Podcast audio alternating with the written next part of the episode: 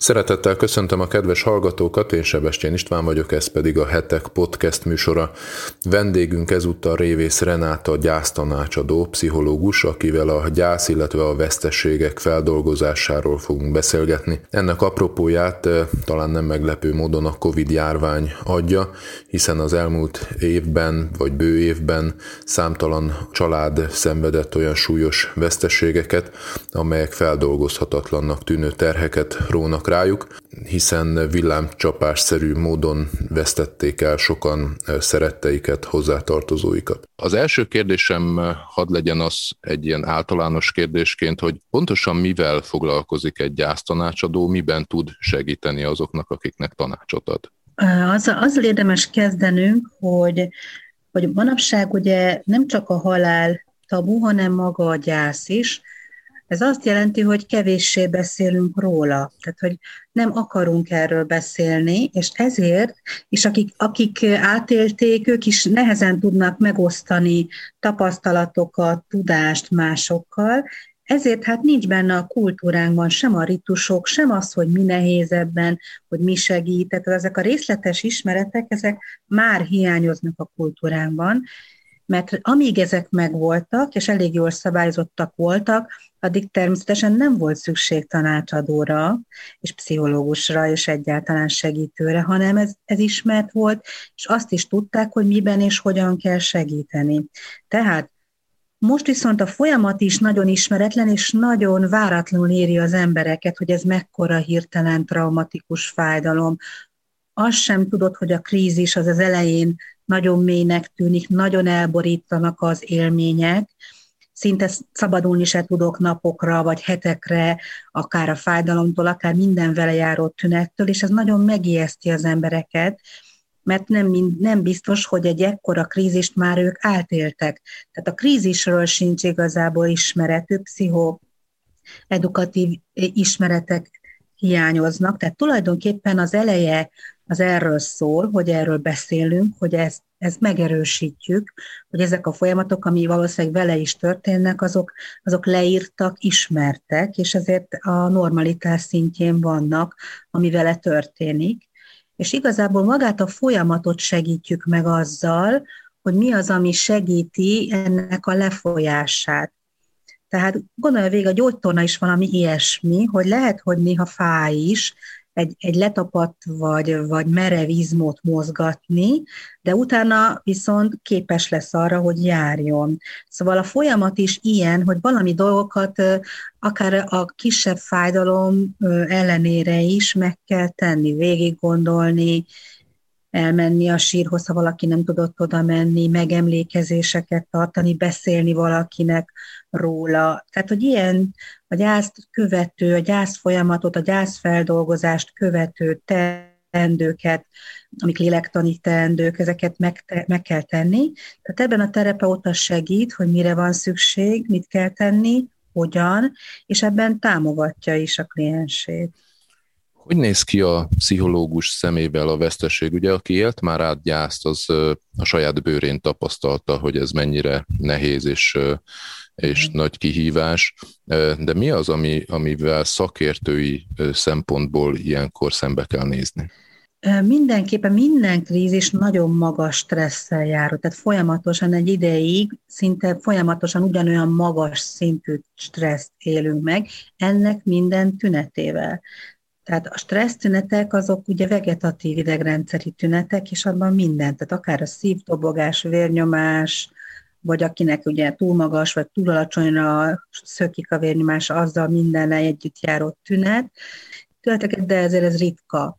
Másrészt ugye a pszichológiai élmény, nagyon sok érzelem és gondolat keretkezik, ez önmagában is hoz feszültséget, hogy, hogy ezek leállíthatatlan kérdések, ezek úgynevezett kínzó kérdések, hogy történhetett ez, miért, miért ő, miért így, miért most, miért velem, miért velem van ez, hogy, hogy én nekem ezt át kell élni, ezek leállíthatatlanok szintén, és ezért is nagyon kínzóak önkéntelnek is. Aztán az érzések ellentmondásossága és intenzitás, a fájdalom, a szomorúság, esetleg düh, harag.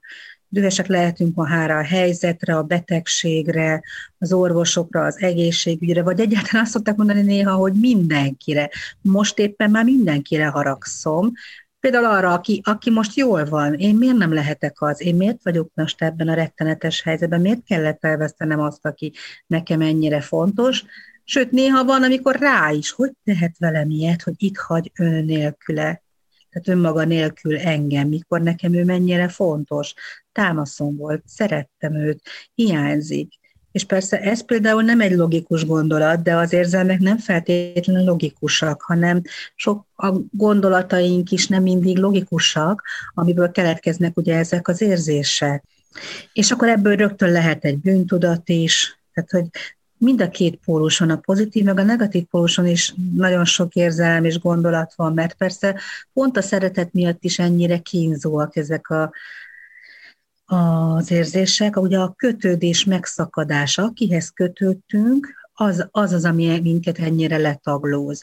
Tehát ezt szoktuk mondani, ugye, hogy a kötődés mértéke határozza meg, hogy a gyász mennyire mély és mennyire nagy érménnyel telített helyzetté válik. Hogyan lehet neki kezdeni a segítségnek? Az sem biztos, hogy egy ilyen helyzetben bárki meg akar nyílni mm, egy Igen. pszichológusnak, még a mhm. szomszédjának sem, még annak sem, akit ismer, nem hogy egy, egy szakembernek.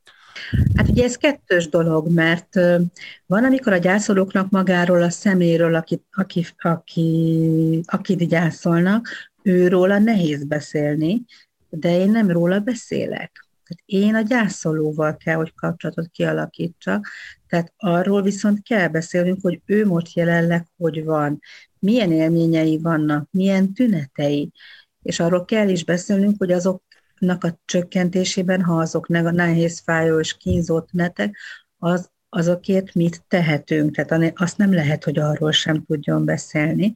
Ugye ez egy nehézség is, hogy a gyászolónak a fókuszában az elhunyt személy van, a terápia fókuszában pedig maga a gyászoló, és ezt meg kell egy idő után érteni, hogy most róla, a gyászolóról van szó, neki kell most segítenünk, nekem is, és neki is. Ő van most a fókuszban, mert ő az, aki szenved, és ezt a szenvedést kell csökkenteni. Mit tud tenni maga a gyászoló abban az esetben, ha ő ezt szeretné úgymond maga megoldani, tehát nem leülni valakivel, mm. hanem önmagában feldolgozni, és mondjuk például hallgatja ezt a beszélgetést, és mondjuk ezen keresztül kap olyan tanácsokat, ötleteket, amelyeket ő saját maga fel tud használni. Egyáltalán lehetséges-e az, hogy ő ezt saját maga dolgozza hát fel? Hát, sajnos azt kell mondanom, hogy nem mindig szokott sikerülni, ha én egyedül akarom feldolgozni, mert nagyon nagy segítség a támasznyújtás a környezettől, a barátaimtól, a szeretteimtől, csak azzal is, hogy egyszerűen elviselnek engem, és hogy, hogy, hogy támaszként egyszerűen csak ott vannak, vagy képesek olyasmibe, olyasmit csinálni velem, amit én szeretnék, sétálni, vagy valami, vagy elmenni egy programra, ha már ahhoz van kedvem. Tehát nem csak, a, nem csak az segít egy gyászolónak, hogyha konkrétan a legfájdalmasabb élményeiről vagy érzéseiről beszél, hanem ugye a túlélés, itt tulajdonképpen egy trauma, vagy egy nehéz krízis állapot túléléséről is van szó. Tehát ami a túlélést segíti, az is egy nagy segítség. Tehát a gyászoló egyedül sokáig nem fordul szinte senkihez, ez egy érthető helyzet, csak hát ezzel így nem is tudja megkönnyíteni a saját dolgát. Ma már vannak nagyon jó olyan könyvek, amik kimondottan ilyen önsegítő jelleggel születtek, tehát kimondottan a, az érintetteknek szólnak, és nem szakmai, nem szakkönyvek. És hát ezek tulajdonképpen ugyanazt a metodikát, ugyanazt a vázat á, írják le, hogy mi, mi az, amit meg kell tenni, mi az, amit végig kell gondolni, amit egy idő után esetleg máshogy kell gondolni, mint az elején, és azt is leírják persze ugyanígy, mint ahogy a terápiás folyamatban is meg tudjuk beszélni, hogy mi segít, és mi nem segít. Tehát tulajdonképpen lehet egyedül, de ahhoz is kellnek akkor azért ismeretek, támasz, és nagyon sokszor az, ma, az is, hogy maga a gyászoló akarjon ebből az állapotból kikeveredni. Ha már említette a környezetnek a hozzáállását, akkor hadd kérdezzem meg itt ezen a ponton, hogy mit tudunk még segíteni azoknak, akik hm. ebbe a helyzetbe kerültek. Ugye ez egy tipikus tapasztalat, hogy Facebookra kiteszik valakinek a halálhírét, és számtalan kommentben mindenki beírja, hogy őszinte részvétem. Ez is egyfajta részvét kifejezés valóban, de néha az az érzés az embernek, hogy egyfajta ilyen rutinná vált, ami mögött már nehezen fedezhető fel az igazi szív, meg az igazi támogatás. Hát leginkább azt tudom elmondani, hogy mit ne tegyenek. Mhm. Valaki uh-huh. azt szokta tenni, hogy ő elmondja, hogy neki is milyen nehéz volt. Ugye, ha belegondolunk, így, így elsőre is látható, hogy ez az mhm. vajon miért segít valakinek, hogy a más fájdalmát most megosztják. Erről nagyon sokszor panaszkodnak a gyászolók, hogy, hogy valaki leírt, hogy neki is milyen rettenetes volt sokáig. Hát ez nem, ez például nem segít. Igazából a közeli hozzátartozók tudnak segíteni konkrét segítséggel, ahogy mondtam, elviselik őt, adnak enni, mhm. elmennek vele sétálni, ha az van kedve. Ami a legtöbbször a legkínzóbb szokott lenni, hogy ilyen bölcs tanácsok, bölcsnek tűnő tanácsokat, javaslatokat tesznek. Ott a gyászolók nem feltétlen tanástalanok, még akkor is, ha az elején azt mondtam, hogy edukációra van szükség, de nem ilyen üres frázisokra, hogy az élet megy tovább, meg hogy mhm. jó ember volt, meg hogy ha idős volt, akkor már hosszú élete volt. Tehát ezek nem segítenek, hanem sokszor inkább még nagyobb dühöt és, és egyedül meg nem értettséget fejeznek ki, vagy meg nem értettséget okoznak a gyászolóban, hogy nem értitek, hogy mi van velem, mhm. csak itt beszéltek össze-vissza. Szóval, hogy nem ezek a mondatok fognak igazából segíteni. Uh-huh. Egy pszichológiai beszélgetésnél nem ilyenek hangzanak, csak úgy mondom, de mondjuk sejtető is talán, hogy nem ilyenek hangzanak el. Ugye egy beszélgetésben sokkal inkább azt tárjuk fel, hogy a gyászolóban vannak-e ilyen, vagy és milyen gondolatok, és hogy azokkal majd mit lehet tenni, de hogy nem nem ilyen konkrét tanácsok zaj, hangzanak el. Tehát például a, az egyik nagyon fontos pontja a gyász feldolgozásának a halállal való viszony. Na most legtöbbször a környezetnek sem túl jó, és nem megdolgozott a viszonya, ez is az oka például, hogy miért nem tudnak segíteni például ebben, mert az egy másik tabu. Ha erről beszélne a gyászoló, hogy ő ezzel most hogy van, vagy mit gondol, na hát azt végképp azt mondják, hogy na hát arról már végképp ne beszéljünk meg, hogy ez morbid, hát hogy is gondolsz ilyet. Ugye hát ez most például hallhatóan nem segítség, hogyha elzárkózunk az ő gondolatai elől mert szerintem nagyon fontos is, hogy mit gondol valaki, hogy mi lehet a halálban. Erről fog, kell is, hogy valamit gondoljon, vagy, vagy azt, hogy most milyen lehet a kapcsolatom azzal, aki már nincs itt mondjuk fizikailag, de gondolhatok rá, vagy akár érezhetem, hogy ő lehet, hogy is tudással lesz az én, az én életemről. Hát a legtöbb kultúra ezt gondolja, hogy az odaállt, az ő, ők, akik odaát vannak, ők valamennyire tudják követni a mi életünket. Tehát ez nem egy furcsaság. Uh-huh. Akkor uh-huh. is, ha a mai ember erről nem tud, vagy nem akar beszélni, vagy nem érti, de ezek a, a gondolatok, ezek végighúzódnak akár a filozófián, de minden filozófus nagyon sokat gondolkodott és írt a halálról, de a minden kultúra gondolataiban is hasonló elemek vannak a hiedelemrendszerekben, szóval ez nagyon fontos pont lesz. Na hát ebben sem fog, szoktak segít, tudni segíteni a környezet, de mondom, egyszerűen a kibírásba, pláne az első idő kibírásában, túlélésében tudna igazán segíteni a környezetet. Például, amikor valaki harmadszorra, negyedszerre mesél egy történetet, akkor le szokták állítani. Pedig az nagyon fontos lenne, hogy ő, el, hogy ő, ő azzal próbálja megérteni, hogy esetleg újra és újra elmondja. Ez például nagy segítség lenne. Uh-huh. Ebben se szoktak támaszt nyújtani. Azt mondják, hogy ez már most már hagyd abba, a sírást is rendszeresen azt mondják egy gyászolnak, hogy hagyja abba a sírást, de miért is hagyná abba? Hát most még neki fáj, most még ez a seb kvázi vérzősebb. Nem csoda, hogy sír. Nem az elején kell abba hagyni a sírást, hanem majd egy idő után azok a könnyek el is fognak apadni. Ez nagyon fontos hogy kibírják, kibírják a szomorúságát, kibírják az egykedvűségét ott az elején, tehát ezért mondom, hogy nincsenek ismeretek, és a környezet számára is nagyon rémisztőek, a környezet is nagyon tehetetlennek érzi magát, és nagyon nehezen viseli a gyásza járó nehéz állapotát az ő szerettének. Én ezt értem, csak hát ezért nem szoktak tudni jól segíteni. Meddig tart normális esetben a gyász? Van-e egyáltalán ilyen, hogy normális eset? Igen, hónapokig. Ugye az sem túlzás, amikor ugye a gyászévről beszéltek. Viszont, hogyha túlságosan több, mint egy év, vagy max. kettő, akkor viszont már feldolgozatlan gyászról beszélünk. Ugyanis még az egy éven belül sem ugyanakkor az intenzitása. Szóval azért hónapokon belül el kell kezdenie csökkennie az élmények intenzitásának, a tünetek intenzitásának. Tehát, hogyha valaki ugyanolyan intenzitásúan éli meg nyolc hónap után, egy év után, mint az elején, akkor ott nem történt változás, nem történt haladás ebben a feldolgozásban. Uh-huh, uh-huh. Említette, hogy a mai kultúrában, vagy a mai világban nincs igazán az embereknek egy, ha jól emlékszem, ezt a fogalmat használta, hogy egy megdolgozott viszonya a halállal. Igen, igen. Ennek mi lehet az oka?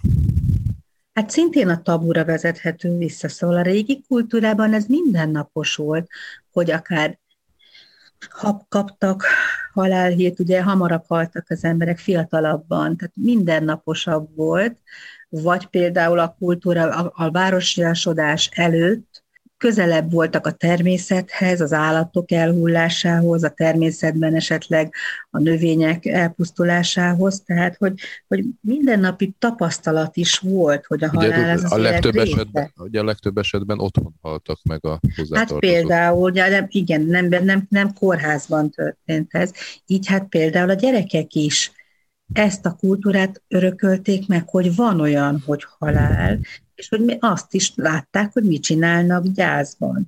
Ott voltak a temetésen, ma ez ugye nem nagyon van, és ez nehezítő tényező lesz a gyerekeknek is, hiszen most ebben a pandémiában a gyerekek is érintettek, őnekik is nagyon komoly veszteségeik vannak.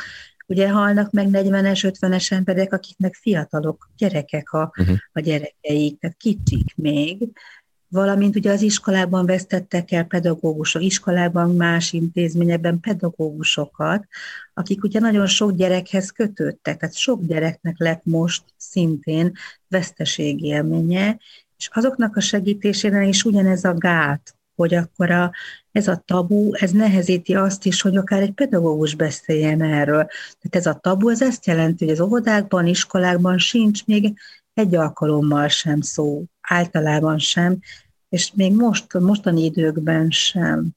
Mhm, de ez miért nem fér bele a mai kultúrába, hogy, hogy, hogy ha szabad ezt a kifejezést használni? én, én, én nagyon, nagyon próbálom ezt, ahol csak lehet, konferenciákon, előadásokon eh, elmondani, hogy nagyon fontos lenne prevenció. Én szoktam is mondani, hogy tulajdonképpen amikor a halálról és a gyászról beszélünk, az egy prevenciós dolog, hogy amikor valakit érint, akkor már legyenek ismeretei, ne érje teljesen váratlanul, ne öntsel teljesen ez az élmény, legyenek kapaszkodója, tudáskapaszkodói, tehát ennyiben preventív is ez. Én most nagyon sok, sok ilyen csoportban, osztályban voltam, vagy a pedagógusoknak segítettem az aktuális helyzet miatt is, és ott is ezt szoktam mondani, hogy az első ilyen beszélgetés, akár a fiatalok csoportjaival, osztályaiban, az preventívnek tekinthető, nem feltétlen még a feldolgozás, hanem arról beszélünk, hogy mi zajlik most, arról mit érdemes tudniuk, és beszélünk egy kicsit arról, hogy ebből ő mit tapasztal, abból, ami, amit a szakma leírt már, ami tudható, ebből hogy vannak ők, közösen meg tudjuk beszélni, hogy még akár óvodásokkal is meg lehet beszélni, hogy mi segít, ha szomorú vagy, te mit szoktál csinálni, a másik mit szokott csinálni, hogy segíthetünk ebben egymásnak. Szóval, ha egy óvodásoknak megy, akkor mennie kell idősebbeknek is, és igenis, ha, ha képesek vagyunk ezt egy felépített beszélgetésben átadni, én azt tudom mondani, és minden szakműbeinek is ezt szoktam mondani, hogy a gyerekek nagyon hálásak, ha valaki a tabut megtöri, és hajlandó velük nem összeomolva, hanem megtartottam beszélni erről. Az nagy segítség. Az rögtön egy példa is, hogy erről lehet beszélni, és ettől nem omlunk össze. Mit lehet mondani egy gyereknek? Ugye akár az óvodásoknál is, de egészen sokáig is, sőt a felnőttekre is szoktunk erről beszélni, amit az előbb már említettünk is, hogy a természettől is nagyon sok szempontból elszakadtunk. Tehát a természet körforgása például szimbolikusan is tartalmazza ezt, hogy pont most megyünk ki a télből ugye a, a tavaszba, reményteljesen. Ugye a tél az egy látszólagos elmúlás is. A fák úgy tűnik, mintha nem is élnének. Ugye szintelnek a leveleik, szárazak, mintha nem is élnének, és akkor jön a tavasz, ami egy megújulás. Viszont vannak olyan fák, akik nem újulnak meg, mert elfagytak, kiszáradtak, bármi ilyesmi. Szóval, hogy akár innen is lehet indulni, hogy, hogy egy kicsit szembenézzünk az élet törvényszerűségével, hogy igen, az élet milyen hamar és milyen pillanat múlva el tud illanni, úgy, hogy nem is értjük pontosan, hogy ez miért történt meg. Ugye mi is az élet és a halál törvényszerűsége az, hogy minden élő a Földön egyszer meg is hal. Tehát egyszer végződik az élet. Ez mindenre igaz. Egy papucsáratkára, zsiráfra, kutyusra, majomra és ez is ránk is, emberekre is. Tehát a növény állatvilágra mindenképpen ez bármikor megtörténhet. Ugye ezt a törvényszerűséget sem szeretjük, azt szeretnénk, ha csak már nagyon öreg vagy nagyon beteg valaki, ugye? De ez csak egy vágyott szabály, nincs ilyen szabály, bármikor megtörténhet, és erre nincsen nekünk feltétlen sem belátásunk, hogy miért, sem nem tudjuk mindig befolyásolni. Az orvostudomány előre haladtával lett egy ilyen illúzió például, hogy már majdnem mindent meg tudnak az orvosok gyógyítani, ugye?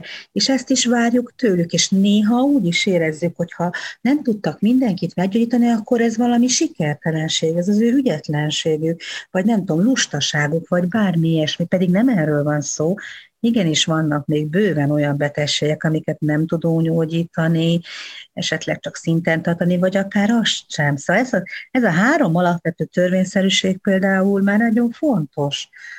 Mert ez bármi nehéz, de ha én ezeket el tudom fogadni, be tudom látni, az például segíteni fog az én veszteségemben is. Valaki például mondta nekem, hogy de miért történt ez velem? És erre azt válaszoltam, hogy miért ne történt volna vele, hm. és elkezdett kacagni. És mondta, hogy kiszakad belőle egy nagy feszültség, mert ő már hónapok óta ezt kérdezgeti magától, hogy miért történt ez vele, és most, hogy én azt válaszoltam, hogy hát miért ne, az azt jelenti, hogy bárkivel, így hát vele is történhet ez. Tehát nem, nem úgy van, hogy ő az egyetlen szerencsétlen a világon, akivel ez történt, hanem egyrészt bárkivel történhet veszteség, másrészt mindenkivel fog egyszer. Uh-huh. A feldolgozatlan gyásznak milyen következményei lehetnek felnőttnél, gyereknél, tehát uh-huh. mikor lehet esetleg arra gyanakodni egy adott uh-huh. esetben, hogy na itt egy két-három-öt évvel ezelőtti veszteségnek az utóhatásaival állunk szemben? Hát egyrészt beszéltem már a stresszről, hogy nagyon magas stressz és szorongás szinten jár, tehát akkor ez tulajdonképpen állandósul. Tehát stresszbetegségeknél sokszor előkerül, hogy van valami előzmény. A depresszió is, a depresszív hangulat, vagy aztán később esetleg ez állandósul, vagy depresszív állapot is kialakulhat, és ez nagyon sokszor, ez is az elhúzódó gyásznak e, egy, egy velejárója, egy kedvetlenség, vagy harag, vagy tabutartás, erről én nem beszélek. Nagyon gyakori például, hogy a, az elhunytal kapcsolatos évfordulóknál lehet látni neki valamilyen fajta kiborulását, összeomlását, mert nagyon sokszor ugye úgy kezdődik, hogy, hogy tagadva van a gyász. Uh-huh. Hogy én nem gyászolok, én nem akarom, uh-huh. és ezért nem történt meg ugye a feldolgozás, és ezért van, hogy, hogy, hogy állandósul bizonyos fajta tünet. Hát, de hogy ez nagyon, nagyon sok mindenem múlik, hogy mennyi ideje tart. Az én praxisomban van olyan, hogy 20-30 évig fel nem dolgozott. Jaj. A fel nem dolgozott az nem azt jelenti, hogy semmi nem történt, hanem valamin megakadt. Tehát valamin haladt, valamin meg megakadt. Tehát nem azt jelenti, hogy akkor biztos teljesen tagadott volt, uh-huh. hanem valami, és ezt a magakodást kell ugye a terapeutának felfedeznie, és azt eloszlatnia, és ezzel bevégezni ugye a gyászmunkát. És akkor ezek a tünetek például megszűnnek. Például nagyon sokszor egy pánik tünetben jelentkezik, szorongásban. Ha behozhatok egy másik kérdéskört, abból a szempontból is szeretném a témát megközelíteni, hogy hogyan lehet mondjuk annak segíteni, vagy mit tud tenni az a személy mondjuk magáért, aki akár halálos beteg, tehát tudja, hogy jó eséllyel ő el fog költözni, vagy pedig mondjuk itt a Covid-ban ugye nagyon sok olyan drámai történetet lehet hallani, hogy embereket lélegeztetőgépre tesznek, és akkor ugye még éber állapotban öntudatuknál vannak, csak azt nem tudják, hogy felébrednek-e, vagy nem. Hogyan lehet ezt a szituációt feldolgozni? Ilyenekre gondolok, hogy az embernek a lelkiismerete nyilván ilyenkor felhozhat dolgokat, hogy mit csinált rosszul az életben, kivel van rossz viszonyban, egyáltalán kihasználta-e úgymond az élet idejét megfelelően, vagy pedig nem. Mit lehet ilyenkor tenni?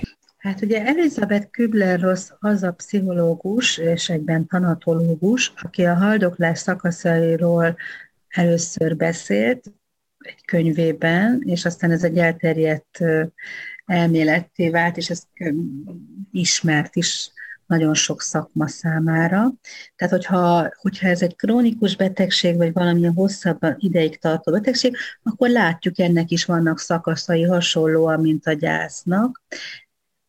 Az a helyzet, amiről viszont most beszél, tehát mondjuk egy lélegeztető gépes helyzet, az önmagában egy beszűkült állapot, azon túl, hogy krízis. Tehát ott nagyon beszűkültek lesznek már ezek a gondolatok, és lehet, hogy csak az élet-halál kérdésére vonatkoznak, vagy akár a, szeretteinkre, szeretteikre gondolnak, és azokat hiányolják. És ezért a beszűkült állapotokkal kapcsolatos pszichológia tud nagyon sok segítséget nyújtani. Tehát ilyen állapotokban például, akiknek amúgy is műtét utáni ébresztéskor is van egy hasonló állapot, ott például nagyon fontosak bizonyos szavak, és maga a hang mert az nagyon megnyugtató maga az emberi hang. Úgyhogy manapság ezeken az osztályokon a szakmai segítség, meg az egészségügyi segítség sokszor a hanggal történik. Ezért van, hogy esetleg a telefonon a hozzátartozókat oda teszik a hangját, vagy felvételt kiszen a hozzátartozó is lejátszák a kollégák, akár mesét mesélnek a hozzátartozók, mert ez a hangba lehet kapaszkodni. Nem is biztos, hogy értem pontosan ebben a furcsa, lebegő tudatállapotban, akár, vagy akár a beszűkült állapotban, hogy mit mond az a másik, de a hang az igenis ismerős, még akkor is, ha csak így lebeg a tudatállapotom, és nem teljesen vagyok a tudatomnál. Ugye amikor a hozzátartozók bemehettek, tehát nem most ebben a pandémiában, de egy ilyen állapotú betegnél is ugye megfogták a kezét és beszéltek hozzá. Tehát látható volt, uh-huh. hogy ez lehet a kontaktus. Hát ezt kell most ugye valahogy modellezni, vagy valahogy valamennyire uh-huh. létrehozni ebben a speciális állapotban. És ezt nagyon sokszor ugye beszámolók is mondják nővérek, orvosok, hogy megfogom a kezét, és hogy, hogy megszorítja, vagy hogy ő is visz, reagál, a beteg maga is.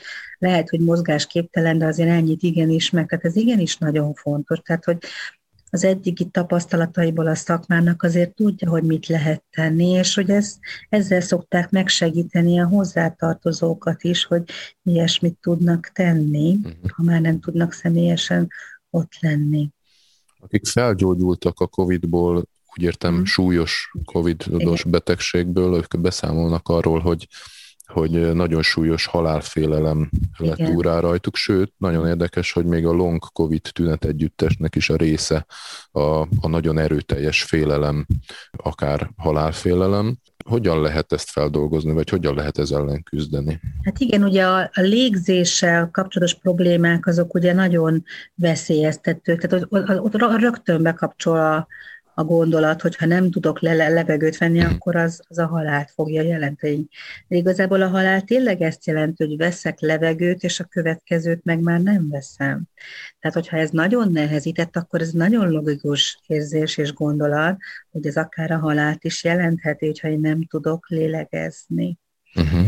Ugye más beteg, más, szóval egy csomószor szervek nélkül is, egy kar, egy láb nélkül, egy egyvese nélkül, az sok, egy lép is, egy esetleg egy balesetben, tehát hogy sok minden nélkül, de a levegő nélkül az biztos, hogy nem fog menni. Tehát ne, teljesen érthető, hogy ez, ez halálfélelemhez vezet. És ez, ez majd, tehát ezt mindannyian tudja, ez a szakma, a pszichológia szakma tudja is, hogy, hogy, hogy hogyha ezen túl leszünk, akkor ezeknek a feldolgozásával fognak fordulni hozzánk az emberek, és persze erre valamennyire készülünk is.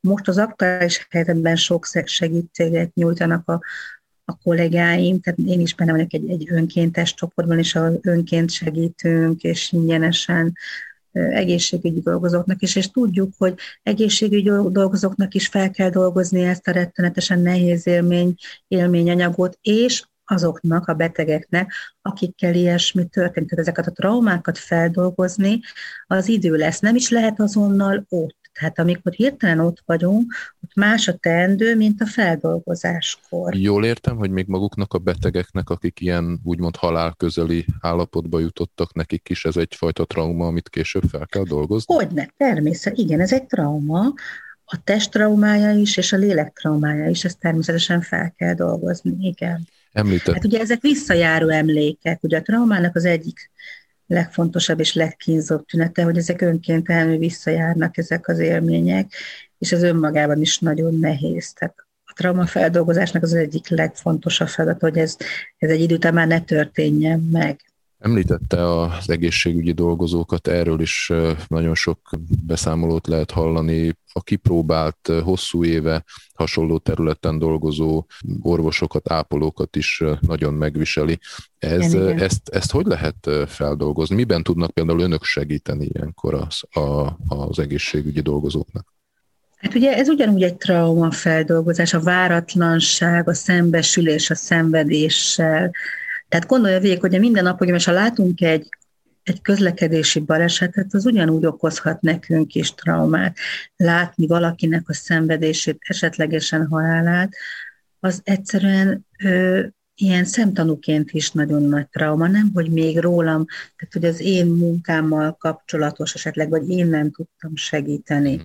Annak a feldolgozása bizony folyamatban segítést igényel, tehát hogy ez, ez nem egy alkalom, hanem legalább egy pár alkalom, bármilyen módszerrel is, hogy ezek az emlékek helyre tehetők legyenek, az integrálva legyenek az én történetemben, mert egyelőre nagyon csúcsosan kiemelkednek, és nagyon nehéz is értelmezni, ami történt, érzelmileg is, és a gondolatok szintjén, kognitív szinten is. Tehát ez a, ez a behelyezem, az értelmezem a történetemben, kialakítok vele egy érzelmi viszonyt, egy elsimultabb érzelmi viszonyt, nem pedig egy ilyen magas stresszel kapcsolatos viszonyt. Szóval, hogy ez, ez, ez fontos azért is, mert a kiégés is veszélyezteti most az ilyen nagyon magas hőfokon folyamatosan teljesítő egészségügyi dolgozókat is, és meg kéne őket tartani, ahhoz meg kell őket segíteni, hogy, hogy képesek legyenek később is végezni majd a dolgokat. Van-e különbség a között, hogy egy hozzátartozónak a, a, az elvesztett családtagja, ő Covid-ban halt meg, autóbalesetben halt meg, hosszú ideig szenvedett, és utána halt meg. Szóval, hogy van-e a gyászmunka szempontjából ennek jelentősége, és akkor most itt maradjunk a Covid-nál, hogy az ön tapasztalatai szerint ennek van-e valami specialitása, hogy így mondjam, vagy különleges megközelítést igényele ez a hozzátartozók szempontjából? Az a gyász elején igenis fontosak a körülmények, és és a terápiás munkában is legalább ennyit meg kell kérdezni, hogy hogyan történt, tehát hogy mi, milyen a gyász formája, tehát hogy, hogy hirtelen történt-e például. Ugye itt elég hamar történik ez, hogy hetek, hetek is lehetnek esetleg elhúzódóan, de még az még mindig hirtelen. Tehát valaki, aki mondjuk nem volt ennyire beteg, ott a hetek is nagyon kínzóak, tehát megelőzi egy nagyon nagy aggódás, rettentő félelem, hogy nehogy rosszabbodjon az állapot, tehát hogy ez már akkor is elinduló feszültség, de ezt inkább hirtelen eseménynek tudom tekinteni, vagy tekintik a gyászolók is. Tehát ez önmagában növeli a, gyász intenzitását, valamint ugye a bűntudati faktor, hogy én tett, megtettem-e mindent, meg, megóvtam-e, meg kellett volna őt valahogy óvnom. Ugye a legrettenetesebb helyzet az, amikor mondjuk együtt fertőzöttünk meg, vagy én voltam az, aki valahogy hazavittem, és a hozzátartozom tőlem kapta el. Ugye nagyon sokszor az elejétől fogva az ember ettől félt, hogy ne valahogy ne én legyek az. Még néha a gyerekek is ettől féltek, hogy az iskolából én viszem haza, és a szüleimet fertőzöm meg. Tehát, hogy ez, ez, ez ugye ez egy nagyon speciális helyzet, nem olyan, mint egy baleset, vagy egy gyógyíthatatlan betegség. Minden gyászban van valamilyen fajta bűntudati faktor, itt például ezért ez nagyon speciális. Tehát valóban az elején ezek mind nagyon nehezítő tényezői a gyásznak, és egy idő után tudunk majd ettől, és kell is ettől elvonatkoztatni, mert egy idő után már magára a veszteségre kell fókuszálni, hogy bárhogy is történt, sajnos megtörtént, ez már egy faktum, ez egy tény, hogy ő már nem él, és hogy azt, hogy ő nem él, és nincs velem, és nélküle kell kialakítanom az életemet, egy idő után már erre kell majd koncentrálni. Tehát az eleje ezért nehezített, mert ott fontosak még a körülmények, a halál körülményei. Van-e azzal kapcsolatban tapasztalata, hogy hívő emberek hogyan tudnak esetleg jobban, vagy kevésbé jobban megküzdeni a gyászsal, mint azok, akik nem hívők. Minden szempontból más helyzet, mert egyrészt, hogy a vallás miatt ott van szó a halálról, utána levő életről, lehetőségéről, ígéretéről, tehát ahogy az említettem az elején, az egy nehezített tényező, ha erről nincs szó, de a vallás nyomán erről biztosan volt már szó. De az például sokszor egy nehezítő tényező, hogy olyasmit várnak az Istentől is, hogy, hogy, hogy az én szeretteimet mentse meg. Hát a többi ember oké, okay, hogy halandó, de hát az enyémet nem. És hogyha ez megtörténik, akkor, ezt, akkor az a kérdés, hogy hát hogy tehette velem ezt az Isten. Szóval ez egy nagy próbája a hitnek, hogy én ezt is el tudom-e fogadni, mint azt a rendet, amit mondjuk a, az Isten alkotott, akit, akit én elfogadok, mint legfőbb alkotónak, aki, aki tudja, hogy hogy van, akit én bízom, hogy ő jól csinálja ezt. Szóval annak nagyon nagy próbája, és nagyon sokszor ez is egy nehezítő tényező, hogy nagyon nem lenne jó, ha elveszíteni a hitét, ami neki eddig fontos volt, már pedig ilyenkor megrendül. Most is hallunk ilyeneket, hogy hogy engedheti az Isten ezt a vírust magát, hogy ennyi ember meghalljon. Tehát, hogy akinek nincsenek ez, ebben teljesen kidolgozott gondolatai, a rendszere ezt eddig nem érintette, akár a vallással kapcsolatos hiedelemrendszere vagy világképe, az ott nagyon megrendül. Tehát mhm. például pszichológusként ezt nagyon fontosnak is tartom, hogy megmaradhasson az ő hite, ha eddig fontos volt, hogy ez, az nem, ne, ne legyen egy újabb veszteség ebben a veszteségben, még ez is. Mert igenis egy idő után ez tud támaszt is lenni, nagyon komoly és fontos támaszt, tehát ez fontos is lenne, hogy ez ne történjen meg, ne rendüljön meg, ne kérdőjeleződjön meg a hitel.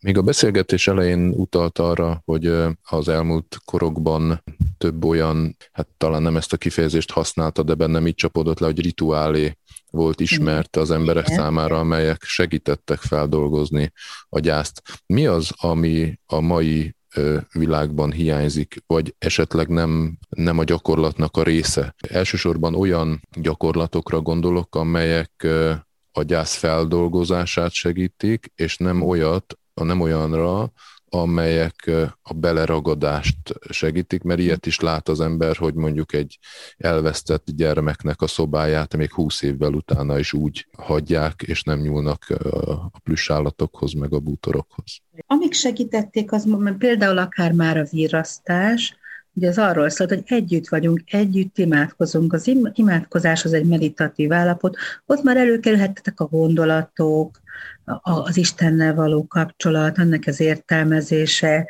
érzelmi kapcsolódás ehhez az eseményhez, és ugye annak a ritmusossága az egyfajta támaszt is nyújtott a gyászolnak. Utána maga a temetésnek a rituáléja, hogy én ezt szép, tehát megadtuk a módját, miközben elbúcsúztunk tőle.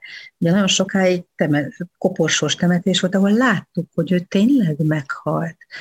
Ez bármilyen furcsa, de igenis segítő tényező. Amikor nem látjuk, akkor sokkal nehezebb ezzel a valósággal élni, akkor sokáig várjuk, hogy hát majd visszajön a kórházból. Hát nagyon nehéz ezt felfogni, hogy bement, volt sokáig velem, és egyszer csak nem jön. Még egy felnőttnek is. Tehát bármi nehéznek tűnik a temetés, ezt mindenképpen teszi, hogy én láttam ott, hogy ő hasonlított ugyan magára, de nem ő volt már, mert ő halott volt, és ezt látjuk is. Nem kell ö, rémes vagy szörnyű látványra gondolni. Ha valaki szépen, békésen szendereg, tehát úgy látszik, mintha szenderegne, akkor is látjuk, hogy azért ott valami más van, mint az élet, még ha békés is. Utána például volt halotti tor, az is egy segítő tényező volt, mert mi, akik együtt voltunk a temetésben, ugye ez egy közösségi ritus is, mi ott együtt elfogyasztunk egy kis ételt, italt, beszélgettünk már magunkról is, nem csak az elhunytról. Az elhunytról már nem csak szomorúan beszélünk, hanem egyébként úgy teljesebb képet is adunk róla, és ott már onnantól meg volt törve a szomorúság, onnan már lehetett esetleg nevetve is emlékezni rá egy, egy, egy kedvenc nótája kapcsán, vagy egy szólása nyomán, egy idős embernek is lehettek vicces szólásai.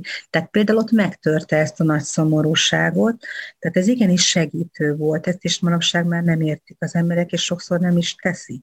Egy utolsó kérdést engedjen meg, hogy a tanácsadónak ki segít? Tehát hogyan lehet tanácsadóként megőrizni az embernek a lelki egészségét? Természetesen ugye a szakmámból kifolyólag van szupervíziós lehetőség, és ez fontos is, hogy az ember ezzel éljen, szakmai közösségek, újabb szakmai tapasztalatok, tehát hogy igenis erre nagyon fontos figyelni egy, egy szakmabelinek, de hogy ebben a munkában nagyon sok szépség is van, hogy én látom, hogy a nagyon nehéz helyzetből hónapok alatt elkezdenek az emberek tudni élni, és az nagy öröm is. Tehát amennyire nehéznek tűnik, hogy most erről beszéltünk, nagyon sok örömet is, is ad vissza a tanácsadónak a munkája során, hogy, hogy sikerült segíteni, és jól vannak azok, akiknek, akikkel együtt dolgozott. Nagyon köszönöm a beszélgetést Révész Renátának, gyásztanácsadó pszichológusnak, és köszönöm a hetek olvasóinak, hallgatóinak a figyelmet, további szép napot kívánok.